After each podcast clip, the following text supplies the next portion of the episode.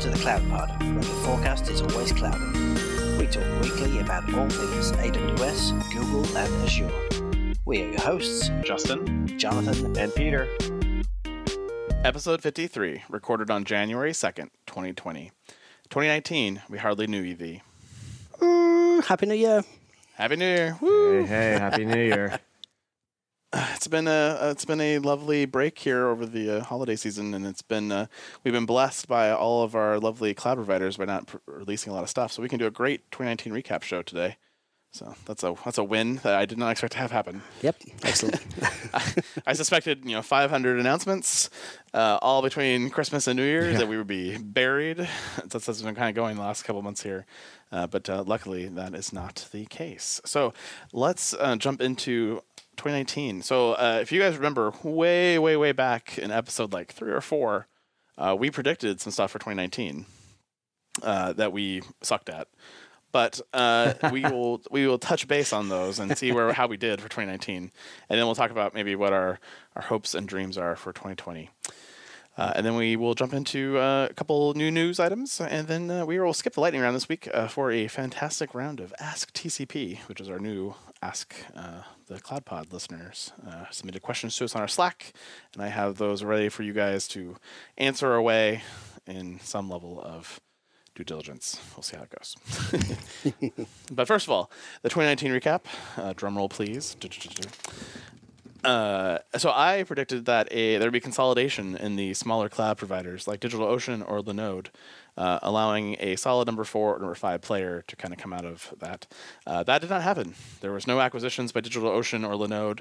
Um, we did see some interesting uh, some interesting uh, announcements for DigitalOcean, managed Kubernetes service. Linode's done some things as well, uh, but no consolidation in that space, uh, which was a little bit surprising for me, especially since I predicted this would happen in 2019.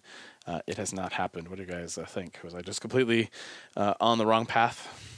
No, I think I think we're just way ahead of our time. I think it'll it's it's destined to happen, but just not yet.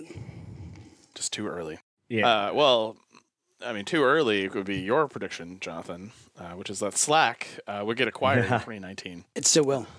It Uh, still will. it did. Uh, it did go public in 2019, which was what was my big laugh at you because I was like, well, they're about to go public. They're going to IPO and they're going to make that billion dollar unicorn valuation into real tangible money for their investors, which they did. Uh, and then, of course, ironically enough, today the information posted an article about Slack getting acquired potentially sometime in 2020 as their prediction for 2020. So again, you are ahead of the time. Uh, Yeah. Other more reputable news sources than us have now stated that they also believe Slack will get acquired due to dwindling profits and revenue growth uh, against the likes of Team. Yeah, I think Slack. I, I think it still will be acquired. I'm sure there'll be. Uh, I mean, their stock is valued at like forty percent what it was during their IPO, so that, that can't be good news for anybody. And really, the the the value of Slack is not in the technology. The value of Slack is in the e- ecosystem they built. So I, I think um, it's easy for somebody to steal that away. That's uh, it's going to feature in my list of predictions for 2020 for sure. it is pretty incredible, though. I mean, we still work with like 100%, maybe 95% of our customers over Slack. I feel like it's, I saw those numbers that their adoption rates are slowing, but they're still growing at a huge clip, and we see them everywhere. Yeah, I, I think they're in most companies and most enterprises. I don't know they're necessarily enterprise wide tools, but I think they have definitely a niche in development teams and operational teams. And you see the integrations with AWS and Azure and Google. They're all adopting Slack as a great way to do chat ops. I, I just think it's it- still has adoption. It just might not become an enterprise play for the entire enterprise in some companies. And I think that's where teams may have some input. But um, yeah, I, I still see it everywhere in tech. So, uh, but I do hope that maybe they start talking about their pricing model because I still think their pricing model is flawed in many many ways. uh, and, you know, twenty one dollars a user per month that's uh, pretty pricey for the top end enterprise models versus teams. Um, I think that is a blocker to larger adoption. Yep. Yeah. Uh, and Peter, uh, I can't really validate yours, but uh, you believe that container-based models uh, will continue to get more adoption than serverless, and this was based entirely on Foghorn resources, who were all your Kubernetes resources were super super busy, uh, but that you felt that that would continue to be the case for 2020. So I don't know how your resource utilization has been for 2020 or 2019. No, it's totally Uh, Kubernetes. But uh, if it's yeah. still if it's still Kubernetes, then I guess you were maybe right on this one. yeah, I we saw way more uh, work in uh, container based versus serverless. Although, you know, that has a little to do with the fact that we do a lot more infrastructure than apps. So I think we finally passed the point though where serverless might start getting a lot of adoption. I think with the ability to now commit uh, resources to get away from cold start, the network changes that were made earlier in the year, I, I, definitely feel like we're at a tipping point now where serverless might start taking a much more aggressive um, stance in a lot of enterprises and become much more of a first choice because uh, some of those limitations and issues that were blocking a widespread adoption have kind of moved on. And then uh, you also predicted that the Japanese whiskey prices would go down, and I, I don't I don't buy Japanese whiskey, so I, I can't comment on that. They did not so. go down. Did they did they go up or did uh, they stay flat? No, I think they stayed flat. They stayed about flat. I think the sixty dollar bottles that suddenly went up to one hundred and five are still one hundred and five. Hopefully, they go back down in 2020. You could argue if the price didn't go up with inflation, the actual cost went down. Nah, I'm not giving me that. I'm not giving you either, but I don't want it. Sorry, so we'll give you the win, Peter, on this one. That you know you did you did call that you felt serverless would be lesser to Kubernetes, which I guess you were right on. So I think he's right because there was the announcement of EKS and um, VMware bought Pivotal, and there's definitely a, much more of a move in the industry to container-based um, deployments than serverless deployments. But at the same time, I think serverless is going to come in by stealth on the back end because look at things like um, uh, CloudWatch events, which are now adding events for all kinds of different um, scenarios, which can all trigger lambdas, all trigger serverless things or step functions. So I, I think. Uh, eventually serverless is going to win. Everything that happens is happening because of a trigger, which is really just an event. Serverless will win. That's my my my gamble. I agree. I think serverless will eventually become the leader but uh, we're not there yet. I think you know Kubernetes probably has in a couple of years before it really reaches that point where people are like, why are we why are we messing with all these containers and these hosts and, and these different things when we can just run functions as service or as native code or whatever else? But uh, we'll see. Well, uh, you know, while we were not very good at announcements for 2019 or predictions, uh, the vendors did have their big announcements in 2019, and so we, each of us picked three of our favorite announcements. Um, I have picked across all three providers. I don't know about Peter, and it looks like Mike or Jonathan uh, did also all three providers as well. Uh, and since I wrote the list, I will go first. go ahead, please do. and so my my first favorite uh, announcement of 2019 was uh, Google Anthos. I think. Um, it's a fantastic way for Google to get adoption into the enterprise space across multiple cloud providers. It really uh, helps GKE maintain a dominant position in the Kubernetes space. Um, I think it opens the conversation up for Google to be able to take advantage of customers who are already on the cloud in a much bigger way. And I think it's probably the most uh, fully thought out strategy for how to be multi cloud with Kubernetes um, of any of the three providers. So that was my, my first one. Yeah, I totally agree. Yeah, I think I think eventually Azure and AWS will follow with a similar type of offering. I don't think Outpost is quite it because it requires a lot of well, I kind of I'll say a lot of upfront expense in terms of hardware and actually having a data center presence to deploy the thing. But I'll, I will you know also acknowledge that Anthos is not cheap itself with like 10k a month minimum commitment. So yeah, and I, I kind of expect that maybe we'll see that change this year. Um, that was the you know typical cost of trying not to get widespread adoption, but enough adoption to prove it out and, and, you know break out the bugs, and then you'll lower the price and more adoption will come in the future. Is my guess there. But um, yeah, I know you did uh, predict that AWS has something similar. Um, I do think EKS ending up on premise or in different clouds would be really interesting, and I do hope that happens in the future. But uh, we'll see. Uh, Azure kind of has that a little bit with AKS already. You can run AKS in multiple places, but still not quite there at the level of Anthos. So it's uh, that is what it is. So.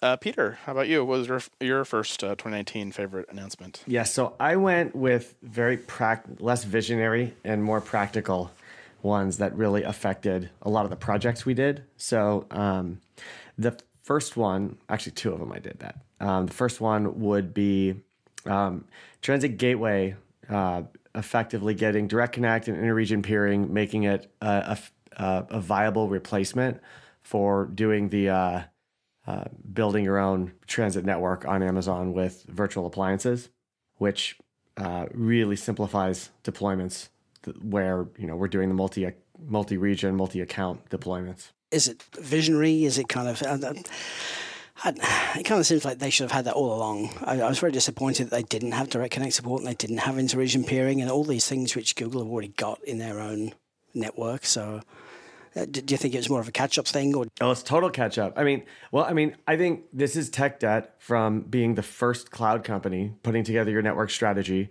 and not really knowing yet what customers we're going to want and how they're going to do it, uh, and then finding out, oh no, we're we're going to have customers who need uh, to use our accounts as um, as blast radius, which means our networking is going to be massively complex uh, to you know get all these workloads on the same virtual network.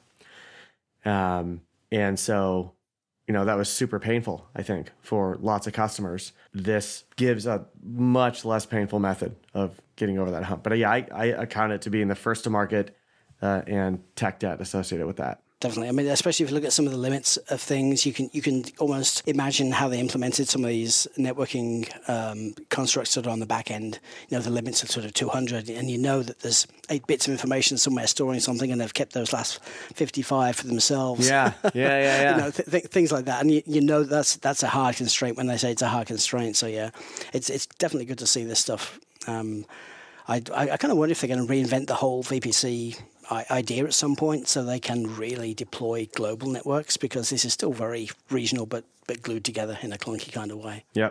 yep, Maybe IPv6 will help them solve that. yeah. Hopefully.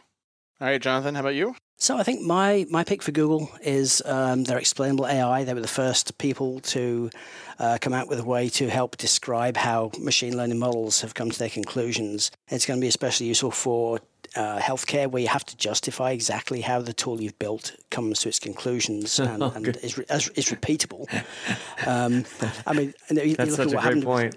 Yeah, you look at what happened with Amazon and their and their model they built, which was fantastic for helping screen candidates, and it was found to discriminate against women. And so something like this tool would would help um, show that uh, you know the gender of an applicant was was was a key component in the decision making, and and especially when it comes to healthcare, you can you know, you've got lots of different inputs, lots of different um, factors that you're measuring about patients.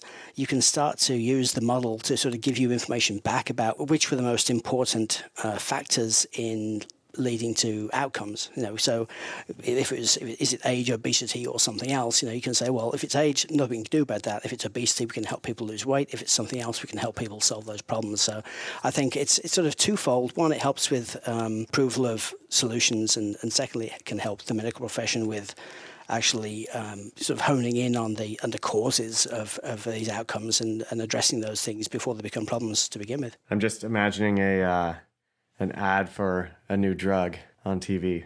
we're, we're not, we're not sure how it works. Side effects might include data exposure through a public S3 bucket, uh, over over analysis of serverless, and containerization of Kubernetes. Yeah, those are all side effects. There's definitely a huge move of, of healthcare into the cloud space, and especially using the, the AI and machine learning models to to um, sort of help identify problems early on. So I think although although this is going to be especially helpful in healthcare, it's definitely useful for any kind of AI model in, in finding out exactly how it works. And Amazon followed suit. They released a, a- a similar thing, and I think Azure did as well. But but Google first, so they, they get my uh, my kudos for the year. All right. Well, my uh, second one for 2019 favorite announcement was the Azure Tardigrade. Uh, mostly because I think the name of this is pretty cool. The concept of basically using machine learning and AI to proactively address hardware failures before it impacts Azure's uptime, uh, which, as you guys know, Azure's uptime is not one of the better of the three, and so they uh, are doing a lot of in, a lot of work and a lot of different things to try to drive improvements in their infrastructure, which is all part of their Tardigrade project, and it's just really great. Um, computer science engineering thought process put together and some really great blog posts about it. Uh, so overall, I think that was my, my favorite Azure announcement. Uh, I mean, I could talk about all about Ultra Box disks and all those things too, and how amazing those are. But I think the tardigrade is uh, much cooler. Peter, number two. My second one was um, uh, the announcement of Document DB with Mongo compatibility. Um, mostly because of its, uh, I mean, you know, setting the direction where these this business model of open core and enterprise features uh, is going to be is going to be the sort of the new SaaS model, and it really, you know, put the challenge to those companies to potentially have to find a new business model. Equally, I suppose you could you could talk about Elasticsearch Yep. in the same in the same bucket. Yeah. Definitely interesting, especially how much flack uh, they have gotten for DocumentDB with MongoDB compatibility. I have really enjoyed making you say the whole thing multiple times in the lightning round through 2019. So it has given me immense pleasure just for that alone. so that is a, a great number two uh, as well. So my second was on the reInvent announcements, which I was really impressed with, and it's the AWS partnership with Verizon for uh, the Wavelength service, which provides compute and storage uh, right at the edge of the uh, cell phone network. And I think um, it's it's great that 5G has always promised millisecond latencies to um, at least the cell phone towers, but without compute and without storage there, it's it's fairly useless. So by providing uh, either outposts or some kind of technology which which can provide the compute and storage services at the edge, it was kind of useless. Uh, I think Amazon have been, uh, I think they're in the right time at the right place to be there to help enable new a new sort of series of applications, um, especially gaming, things like that. I do hope that the 5G you know lives up to the hype. I, you know the amount of noise in the market from Verizon and T-Mobile and these guys trying to come to the first 5G network and how 5G is going to be revolutionary. I, I, hope it's more than just faster networking to my cell phone and faster edge computing uh, from AWS. Uh, I hope it actually can deliver the hype but uh, yeah, definitely interesting and, and really nice to see this announcement from AWS at reInvent around it. Marketing is just a nightmare when it comes to technology. Um, and AT and T jump jump on the bandwagon saying they've got five G services when they really don't. Um, T-Mobile did roll out a five G uh, low bandwidth service at this, in their 600 megahertz band that they paid a fortune for uh, nationwide in the US at least. And Verizon haven't done the same thing, but they have some smaller, localized within cities, high bandwidth solutions because high bandwidth requires um, an access point, you know, many, many, many per square mile. Whereas uh, the T-Mobile 600 megahertz band is designed for rural areas and that, that thing can, can travel for miles. So they're completely different technologies. It's, it's definitely they're definitely both improvements on 4G, but in two different directions. One is one is access over greater distances, and one is access at high bandwidth. But in general, I think um, Amazon have definitely made a really smart choice with. All right, my third one is uh, the ECS EKS CloudWatch Container Insights uh, from Amazon. This is a really fantastic CloudWatch dashboard that kind of gives you insight into everything going on in your containers. Um, we run the CloudPod website on containers, and I run a bunch of other websites on containers as well. And so it's really nice to be able to get a really nice dashboard uh, without not a lot of work. And it just really shows you kind of the power of where CloudWatch can go uh, as it starts moving up the stack and, and trying to add some of these more value add features beyond just CPU and memory and disk. Uh, and events. So this is uh, super exciting for me. I really enjoy this feature, and I've used it uh, at work. I've used it on my personal projects, and so this was my third uh, for 2019 top announcements. Wow, I didn't see that coming. oh, it's definitely a cool feature. Do you think it was the the best feature or just your personal best feature? Well, it's my personal feature. Okay. I, and like, there's other cool features that came out this year too. All right. It's just my personal favorite. So, I mean, I, I don't know about wavelength, but you know, you're, you're excited about it, so I'm not gonna I'm not gonna not gonna mark you down because you're excited about something I'm not. I'm like, come on, Jonathan. Jeez. He's Man, rough on you. Proud. Yeah. Man. Logging. Right. Oh, come on. it's, it's beyond it's it's beyond logging though. It's it's the metrics and the systems and, and it really gives you a lot of insights into ECS in a way that you were missing before without a lot of manual code. So it's just a lot of a, a lot of elimination of uh, debt, in my opinion. Mm, so. Okay. I'm going to piggyback with you though, um, because the announcement I picked was much less um, exciting from a feature standpoint. It was EKS getting an SLA of three nines.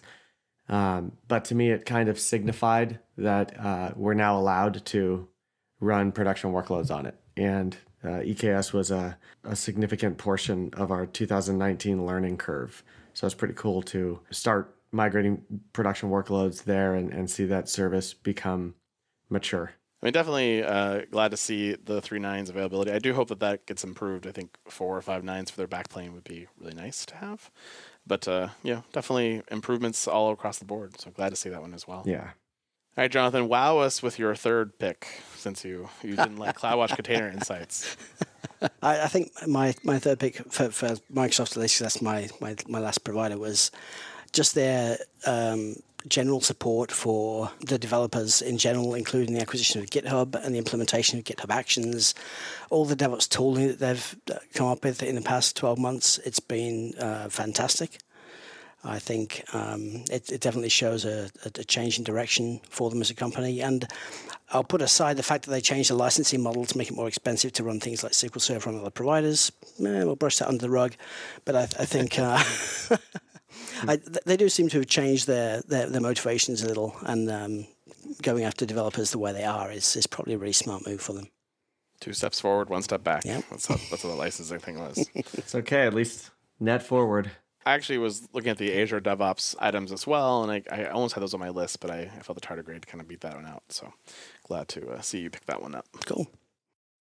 And uh, then uh, you have an honorable mention. I don't. I don't have one because uh, mostly because I three was hard enough to pick. So, but uh, what was your honorable mention, Jonathan? So I couldn't decide, and I was kind of happy to see that they that Microsoft finally gave up on Edge as a as a browser. They've been trying so hard for about 20 years to compete with everybody else in the browser space, but but actually admitting that the game is over and they're going to pivot to a Chromium based solution is, is probably great for everybody. I think it makes the web an easier place to, to work with when when most browsers are now Chromium compatible. So good for them.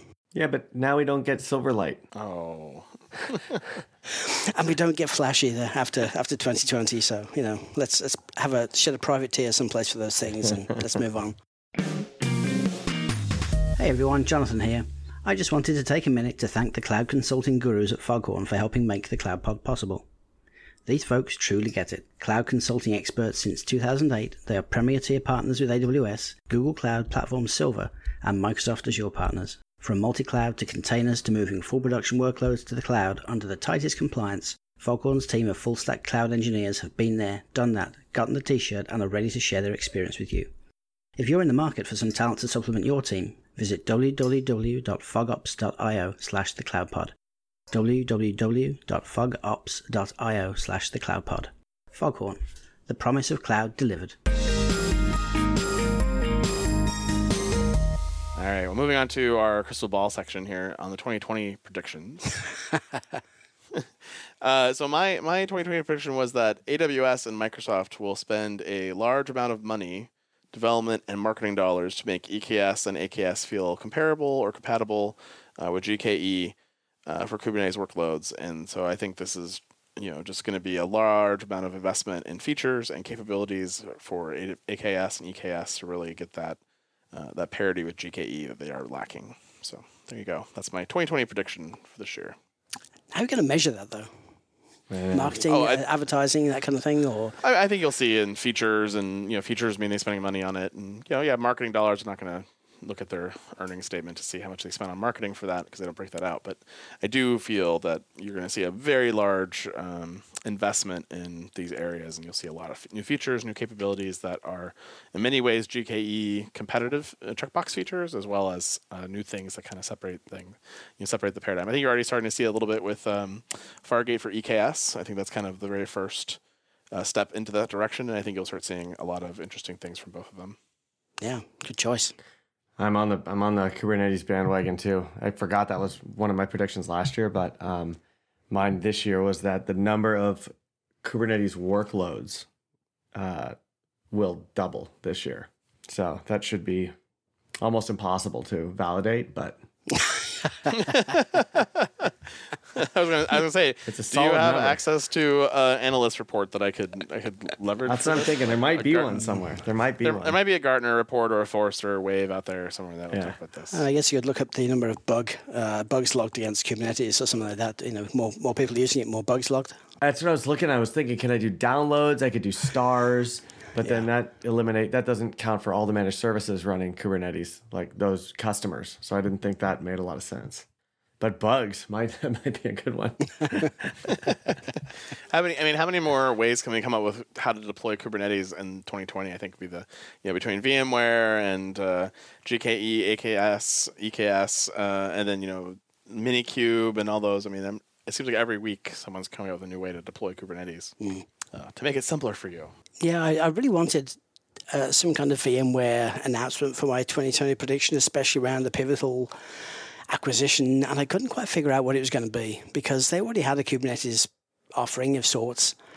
And I think the Pivotal acquisition kind of helps solidify their place in the market and all that kind of junk. So I, I, I don't know. I couldn't quite solidify what they were going to do with it other than just try and gain a bit of market share for the on-prem um, areas. So my I, I, didn't go with any kind of Kubernetes for my first choice, but I still think Slack is going to be acquired by somebody. Nice. that is so great. they they will uh, like, like the stock. You've uh, doubled down on it, especially with that information article today. It was just, it was inevitable. doubled down. They're worth they're worth forty percent what they were a year ago. I don't think their technology is anything to write home about. I think they're they're, they're in a bubble and they will be replaced by somebody, and they will be acquired by somebody. If anyone from Slack is listening and like to sponsor the Cloud Pod, we will will omit this section from the 2020 predictions. well, they, they can certainly afford to sponsor the Cloud Pod at $21 a user, but you know. yes, yes, indeed. It's it's it's hard to compete against Freenode and, uh, and other IRC based solutions, and I know that they have other value adds, especially around the you know the, the application integrations and the um, you know, the sort of enterprise features that they have, but but still, I, I don't think those differentiate them enough. Do you have uh, anything else for 2020 you want to mention here, or are you going to just stick with Slack, double down? Oh, did you? I thought we were going to have like a whole go, go around three times no, no. Okay, so I think just, just just one pick for 2020. Oh, one pick. Oh, well, I got three picks for 2020. Oh, interesting. Well, I mean, you can you can make the other two honorable mentions, or you can make Slack an honorable mention. Okay, Slack's an, Slack is the honorable mention, and I'll move that to the end, or not, as the case may be. But I think AWS will push into the African continent. Um, in terms of data centers, there are three big uh, economies in the African continent. There's Tanzania, Kenya, and um, the Democratic Republic of Congo in Kinshasa. They're all huge economies. I think um, in the next 50 years ish, I think around about 50% of the population of the world is going to live in Africa. Um, it would be very short sighted to not get a, a foothold there as soon as possible. And I think uh, that the next AWS data centers will and should be in Africa somewhere. And so this is this is beyond the Cape Town region, which is already announced. Beyond, beyond, many more. I think. I think. But so, do you think those will be local regions, like this new LA thing, or do you think they'll be full blown regions? No, I think they'll have to be full regions. I, th- I, think there's enough people there and enough business there and enough money there now to to warrant full regions. Hmm, okay. I mean, Google have already kind of hinted that that's where they're going with their with, with their sort of um, optical fibers that they run down the side of Africa and you know the hundred gigabit connections they've got to various places. So I, I think AWS will respond with local data centers or, or, or data centers at least in, in that continent. All right. Yep. And my, my final prediction I'm hedging my bets here just a little bit, but uh, you know, AWS have announced their Graviton ARM-based CPUs. Azure haven't done anything with that at all. Uh, Google definitely use ARM internally because they're Android testing and stuff. But I think this year they will announce uh, RISC five based architecture instances, not ARM based instances. I think they've been uh, kind of sitting on that a little bit while they're working on the technology. But I see this year a new instance class.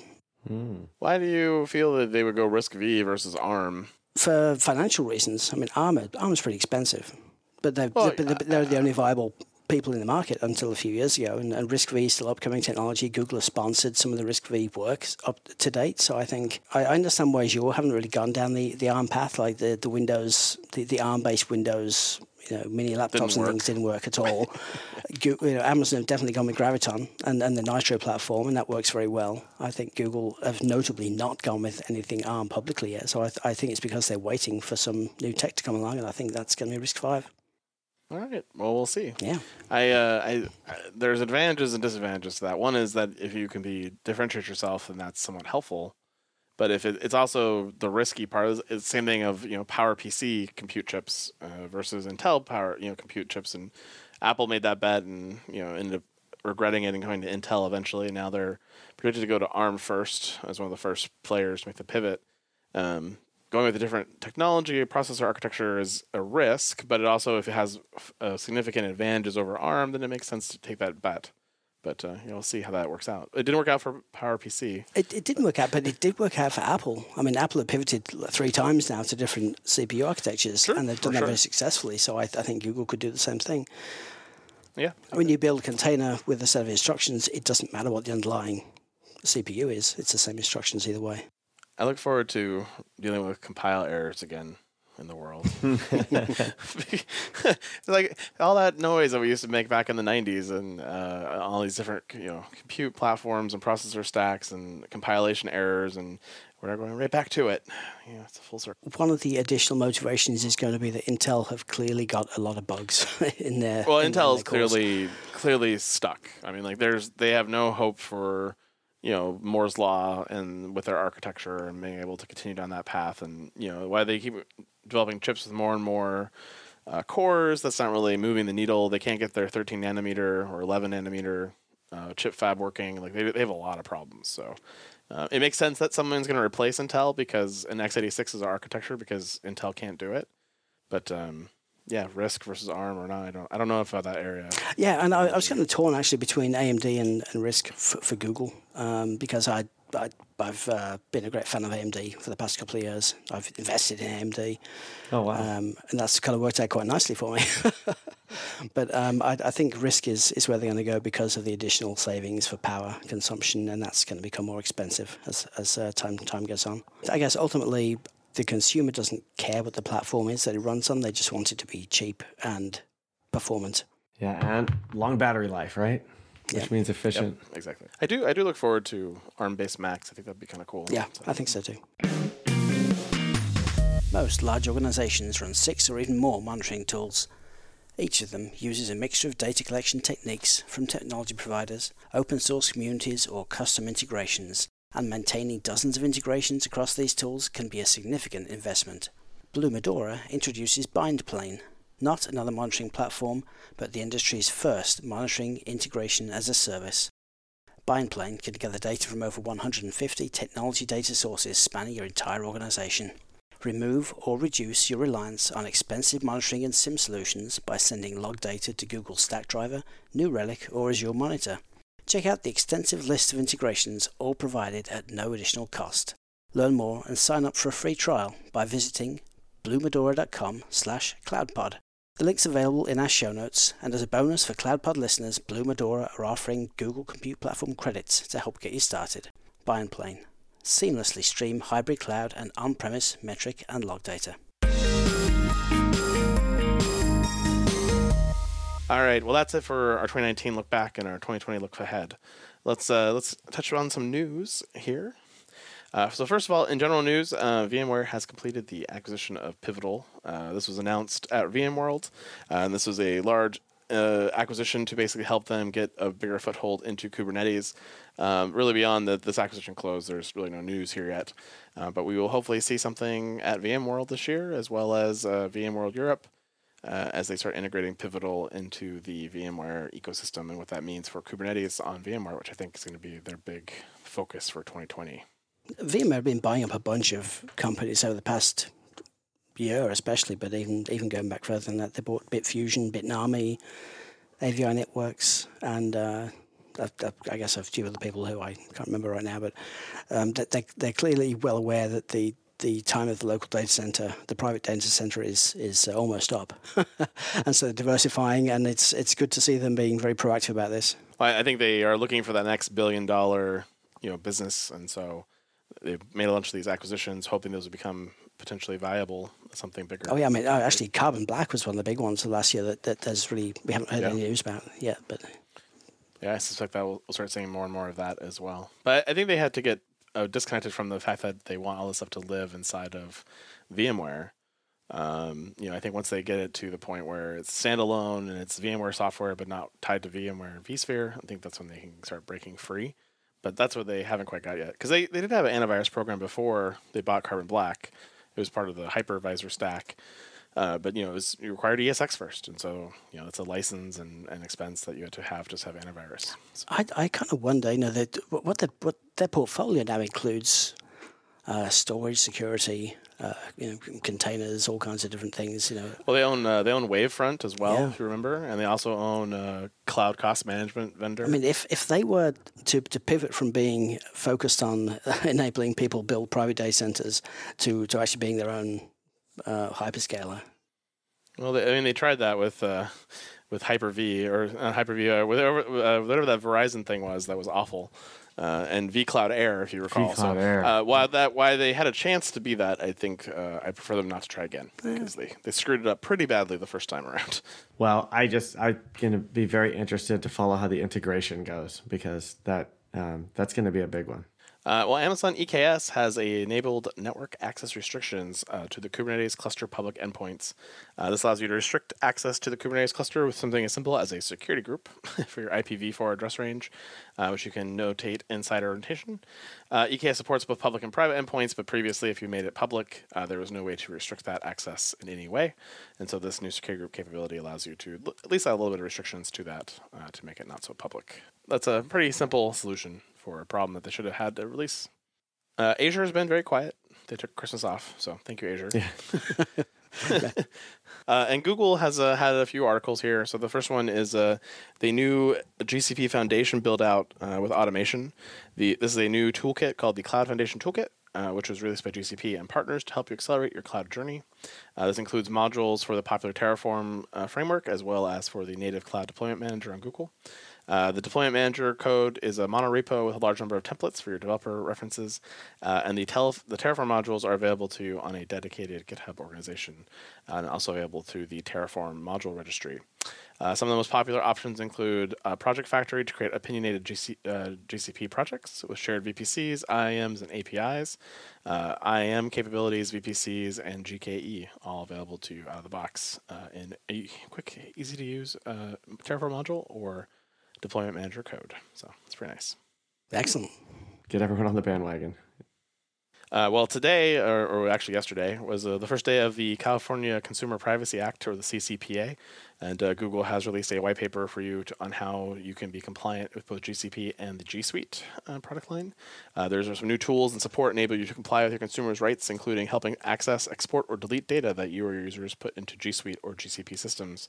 Uh, and this, these resources are available to you on the CCPA compliance page, now available to you. Yeah, pretty close to GDPR.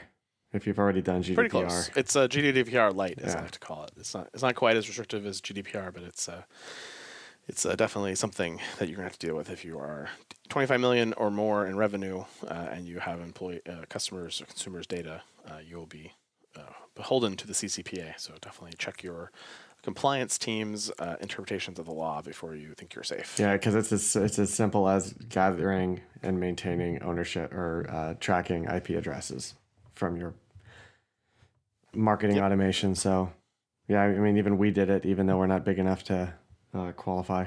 It's just better to be safe than sorry, Yeah. in my opinion. Uh, we have, I think, all of the GDPR stuff on our the CloudPod website for that exact reason. Just better to be safe than sorry. and then the uh, last big announcement from Google was uh, there's new uh, NOAA or National or uh, Oceanic Association data sets available for on the Google Cloud.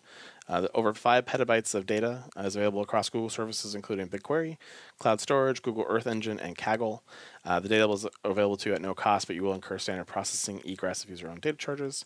And the data includes real-time satellite imagery with more than 20 years worth of national water models, historic storm event data, and aggregate lightning strike data. Uh, so uh, pretty it's awesome if you're interested in checking out uh, some of this data from the NOAA.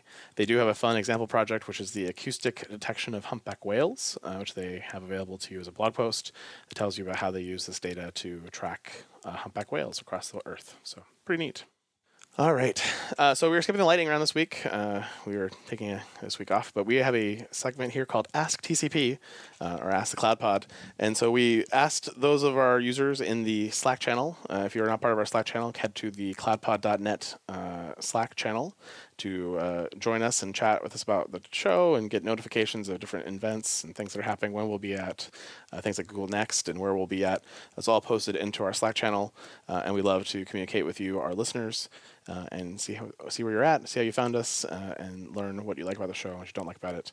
Uh, we love the feedback. So we asked for questions, and we got a good selection of questions from a few different people, and so I will ask these, and I will uh, let you guys just kind of jump in and answer them as you see appropriate.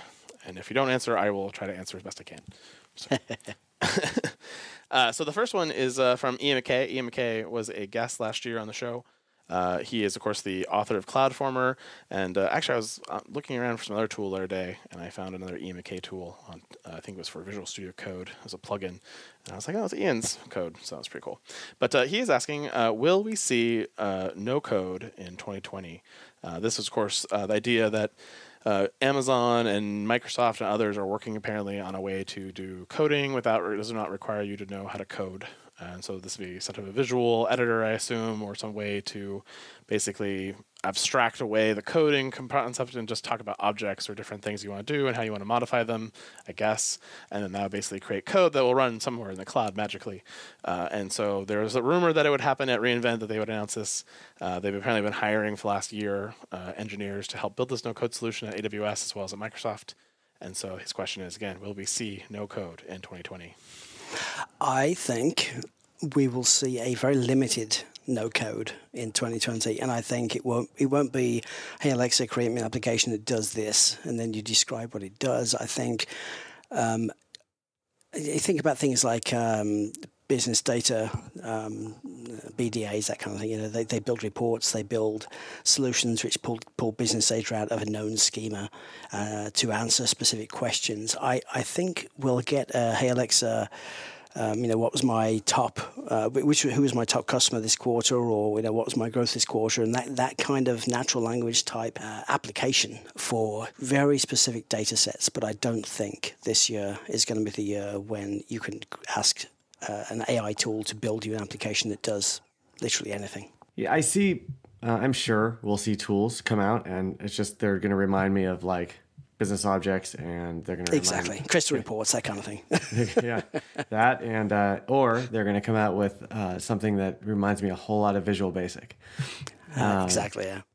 Yeah, but I mean, you know, there've been these trends toward like rapid application development um, platforms, and I don't know. I feel like you know maybe there's a maybe we have a little blip in companies investing in that and seeing what they can do. But I think longer term, the answer is more that we're going to teach our business analysts how to code.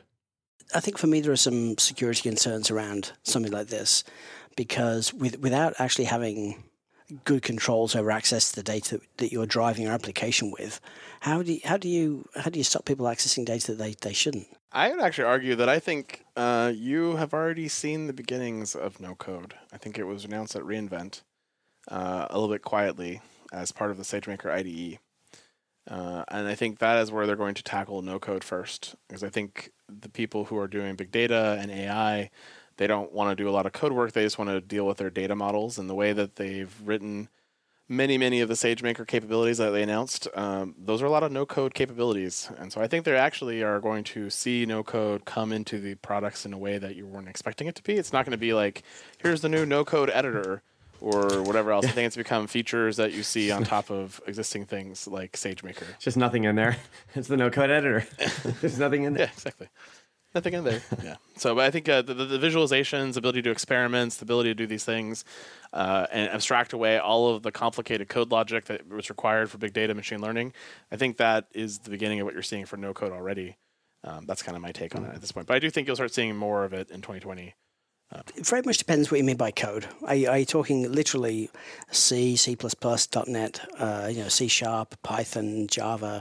Are you specifically talking about those things as being code, or are you talking about any language, any formal language as being code? Like, where is where is the line?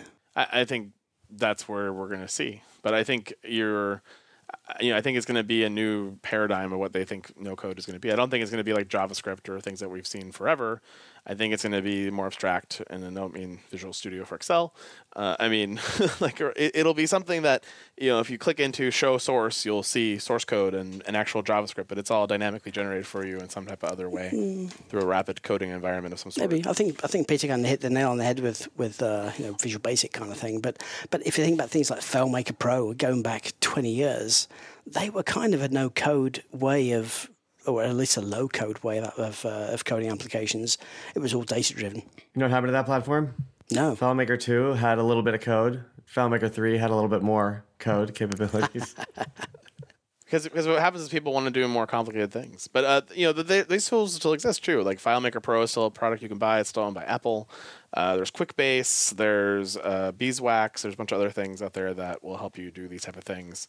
Um, you know, with a forms engine and and some type of input capability. But yeah, I, I still think it's a little bit too to be defined. But I definitely think we've already started to see some of it. That's my take. So, so maybe maybe my answer for the question is it really depends what you mean by no code. I think maybe maybe by the end of 2020 we'll understand more about what no code actually uh, could mean.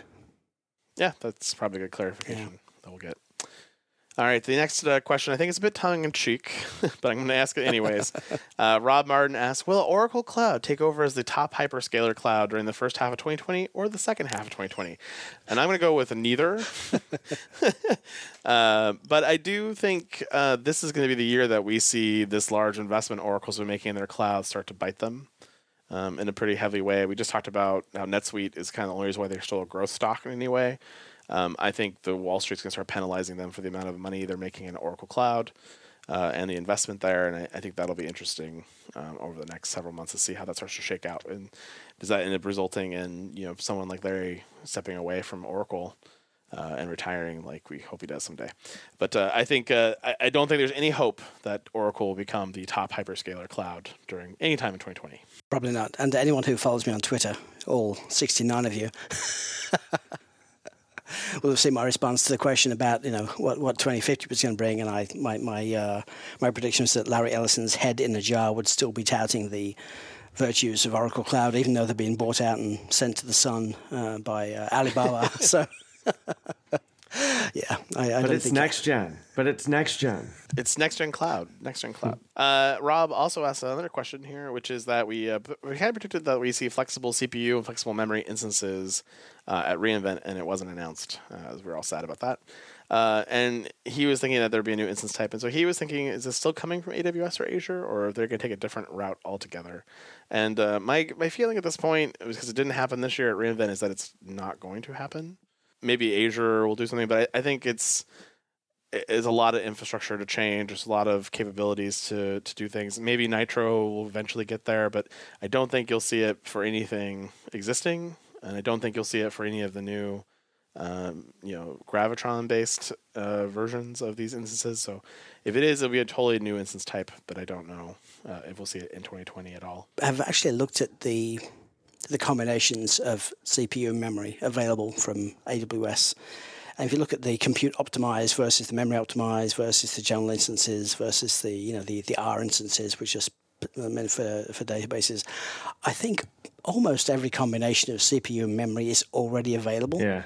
And so, it, while it would be nice to be able to choose your instance by CPU and memory, rather than having to know which instance that mapped to, um, I don't think AWS is going to change. I think the savings plans are much more intended to be the, the migration path for people from EC2 to serverless. I think they want to discourage people from committing to EC2 spend because they want people to migrate their workloads to Lambda and to EKS or Fargate eventually. Well, and, and really at the end of the day, did you want flexible instance types because you wanted better pricing or did you want it because you actually needed that capacity in that certain size? Where I think savings plan eliminated a lot of the savings portions of that story. And then if really at the end of the day, if you have a your workload that only needs one or two CPUs and only two gigs of memory, then I think you're right. Ask the question, why isn't this running in a Lambda function? Yep. Yeah, I did not see this as a pain point for customers. And that's usually what's driving their. Uh... I saw it as a pain point before savings plan, where where people wanted different costing models and different ways to buy compute to lower their costs. But with savings plan now and all that, I just I don't see yeah. it as big of a need. In a way, containerization of applications makes it kind of a um, a, a, mute point because so you, you buy the biggest instances and you pack it full of uh, containers which make the most of the memory and CPU available. And you've already solved the problem. You, are no longer wasting anything at that point. So it's it's it's it's kind of it's. I don't think it's a problem to solve anymore. Yeah, well, and, and you kind of get this all with Fargate too, right? Because if you put it into container, I can run the Fargate container any size I want. Yeah, and I, th- I think that the transparent movement of workloads from EKS to Fargate or ECS to Fargate would really help sort of solve this for everybody. Uh, moving on to the next question: uh, Will Google break out GCP's numbers, and and or will we see an Amazon Web Services spinoff? And this is from Derek Helmick.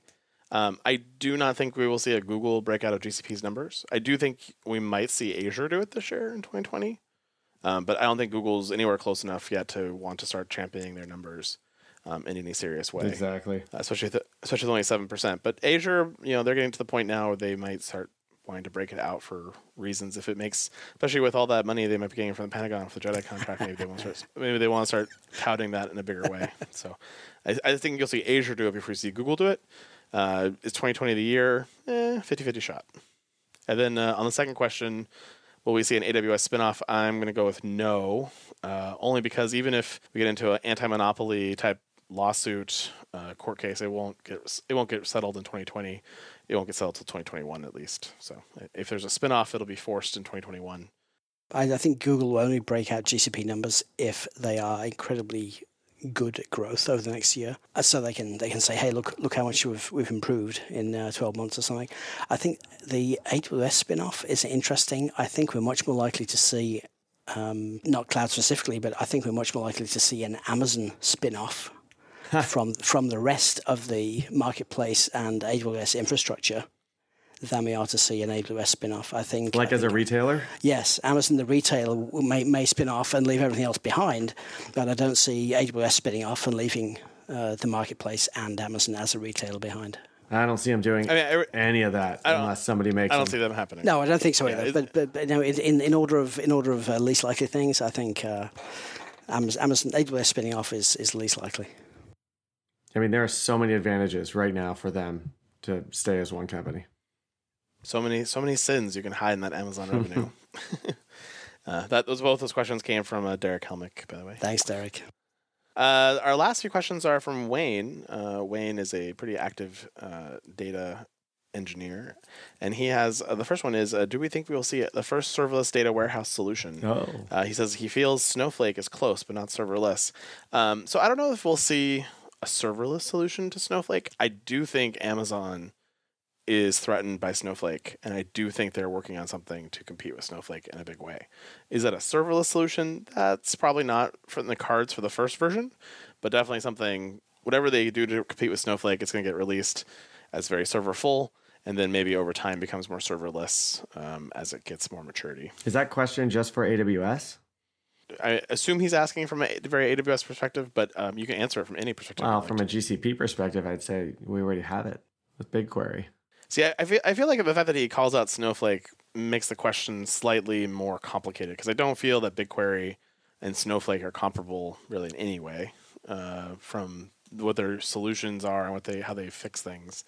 Um, but you know, I I could see your argument either way. So, so why? I mean, before I answer the question, I guess why why do you guys feel that Snowflake has an edge over what AWS already has Ooh, as that's a good native offerings? Oh, I, I think the the big thing for Snowflake is that it, it performance wise it, it beats the crap out of Redshift. And it's yeah, and I've heard from my engineers that for scaling it up to to run big to run larger um, queries and then scaling back down is is faster, which makes it more efficient from a cost perspective um, and easier.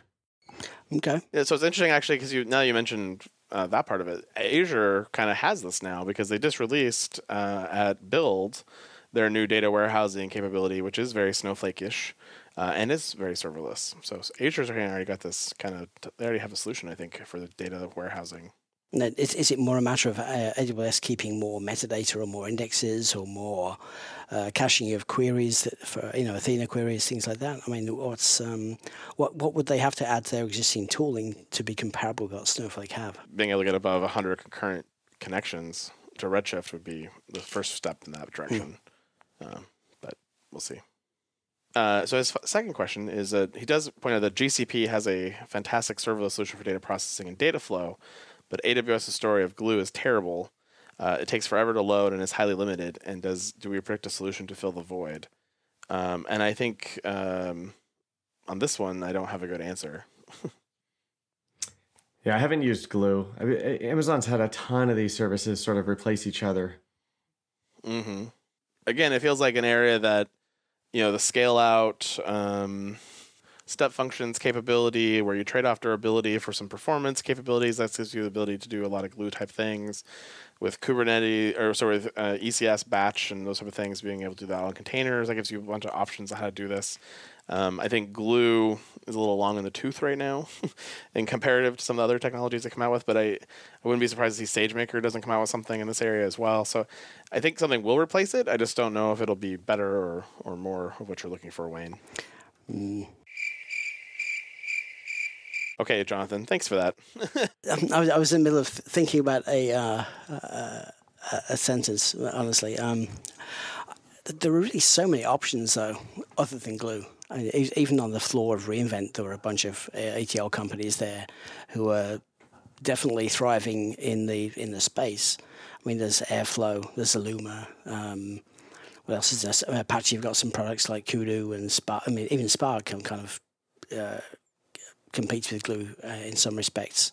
So I, I, I, don't know. I think I think Glue is just a foot in the door for AWS, and I, am sure it will grow and become better over time. But um, it's going to take them a few years.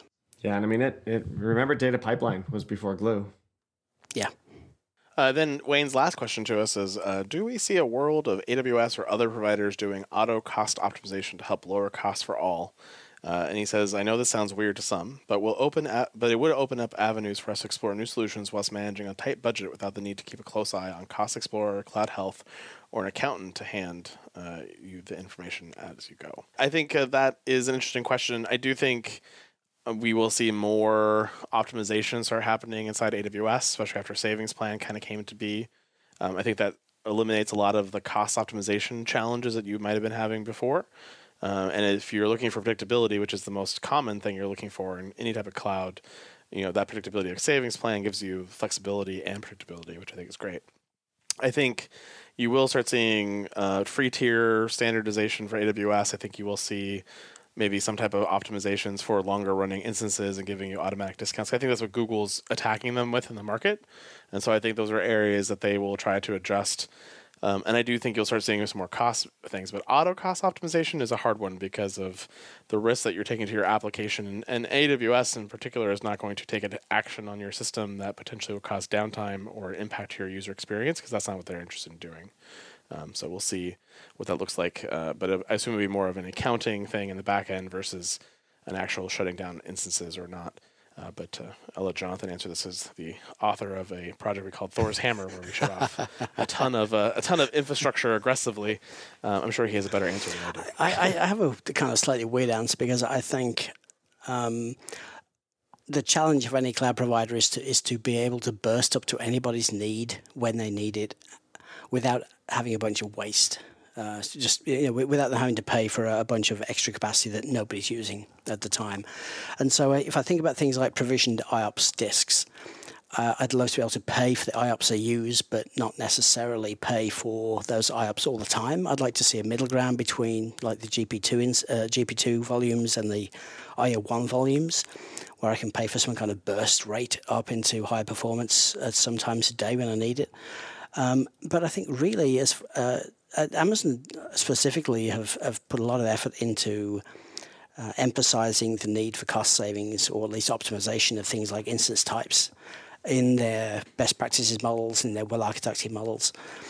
Um, I, I, think mostly it's self-serving because if, if you have uh, a bunch of EC2 instances running and they're not doing a lot most of the time, they're also not using your other services. They're not using other APIs that cost money, like Rekognition or S3 or any of these other things. So by optimizing the compute spend and by packing more people in, more more customers in, more applications in, you sort of open up more opportunities for them to spend more money on your other products. And I think that's probably Amazon's motivation in all of this, is that they want to be able to fit more customers in using more services all the time. So I, as far as auto cost optimization, I think I, I don't think that they're going to do anything other than give recommendations. They certainly wouldn't change any infrastructure that you have. Maybe they will offer some kind of dynamic instance, uh, even more so than the T2s or the T3s, where you sort of say, I, I want to be able to burst to this potentially, but only charge me the base rate most of the time. I think that's probably the, the, the beginnings of the step in that direction, but I, I don't see them doing anything other than uh, what they're doing already as far as providing uh, you know, burstability into higher tiers, especially for things like DynamoDB and EC2. Yeah, I mean, I definitely think that their um, motivation is in the right place. I think that if Amazon could offer that right away, they would. Um, totally agree with your point, Jonathan, that the, the more cost effective they make the platform for specific workloads, um, the more workloads become candidates to run there. And so it just makes the pie grow exponentially faster. Yeah. But yeah, it's hard to do. We all know it's hard to do. You have to have context. You have to understand what you're trying to do to get your to optimize your spend. It's not Yeah. just about, you know, clicking a magic button. Yeah, and it's great when Trusted Advisor tells you that this instance that you have running uh, has an average of, uh, you know, an average of two percent CPU utilization. But if I've got an instance running which is absolutely critical, Yeah. and and for, for, for ten minutes every day, it needs to do this thing as fast as it possibly can. An average means, and an average is meaningless to me. You know, it, it doesn't mean anything, and I think understanding the workloads is, is going to be more important. Which I think is, is kind of why serverless is, is the key to this whole thing because uh, once you break out these things into serverless functions, you know that when that thing is running, it's the most important thing that needs to run at that very moment in time. Yes. So I, I by the way, long, long, long term, I think I agree 100% that that's the that's the that's the true cloud native model. Run your functions in the cloud, just like you would on a mainframe. Um, ch- charge me per instruction. You know? Yeah, just like a mainframe. Exactly. Zero service. Uh, to Justin's point, the the way Google uh, provide discounts for long running instances, I think is is really fantastic, and I wish AWS would do the same thing. You know, automatically apply discounts as instances age, and it becomes obvious that they're long running. It becomes obvious that you're committed to running this thing for a, for a certain length of time without having to go to the effort of buying an RI or a savings plan. Yep. I mean, at the end of the day, what your CFO wants is predictability. Um, cost optimization is actually really not what they want. They just want to know that if you're going to spend, you know, five million dollars a month, that you actually only spend five million dollars a month. Um, and so I think it's it's really where it's going to be more interesting to see how Amazon makes the spend more predictable and less destructive when someone spends on something that you didn't expect, and how do you manage that more effectively? Uh, but we'll see. I, I I mean, I do hope to see more improvements here. Like I said, I, I wish to see a better free plan. I do wish to see auto um, discounts for long running instances. Um, I think that would be big advantage, especially when you don't have you already have things like no upfront reservations and things like that. What's the risk of Amazon saying, "Well, we'll just, we're just going to guarantee this for the rest of the month automatically and give you a better price"? Yep. Well, good. Uh, that is all of the questions we did. Uh, we'd love to make this a normal segment on the show, so do join the Slack channel if you can, uh, and ask those questions to us, and we'll we'll include one or two in every week um, if uh, people ask those questions, and we would love to have that as a regular segment. So that was lots of fun. Thanks again, guys, for giving us your 2019 predictions and where we're going in 2020, uh, and uh, that's it for this this edition of the Cloud Pod. Excellent. Happy New Year.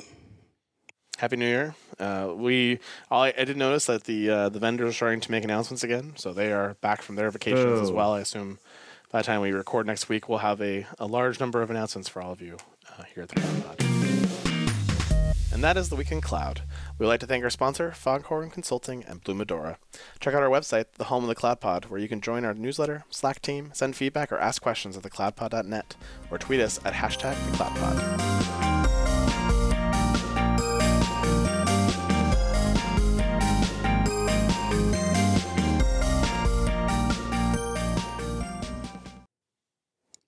Thank you very much, and good night. Perfect. All right, I'm gonna get some sleep. No, I wasn't recording the whole time. Ah. Oh, no. Oh, no, I'm just kidding.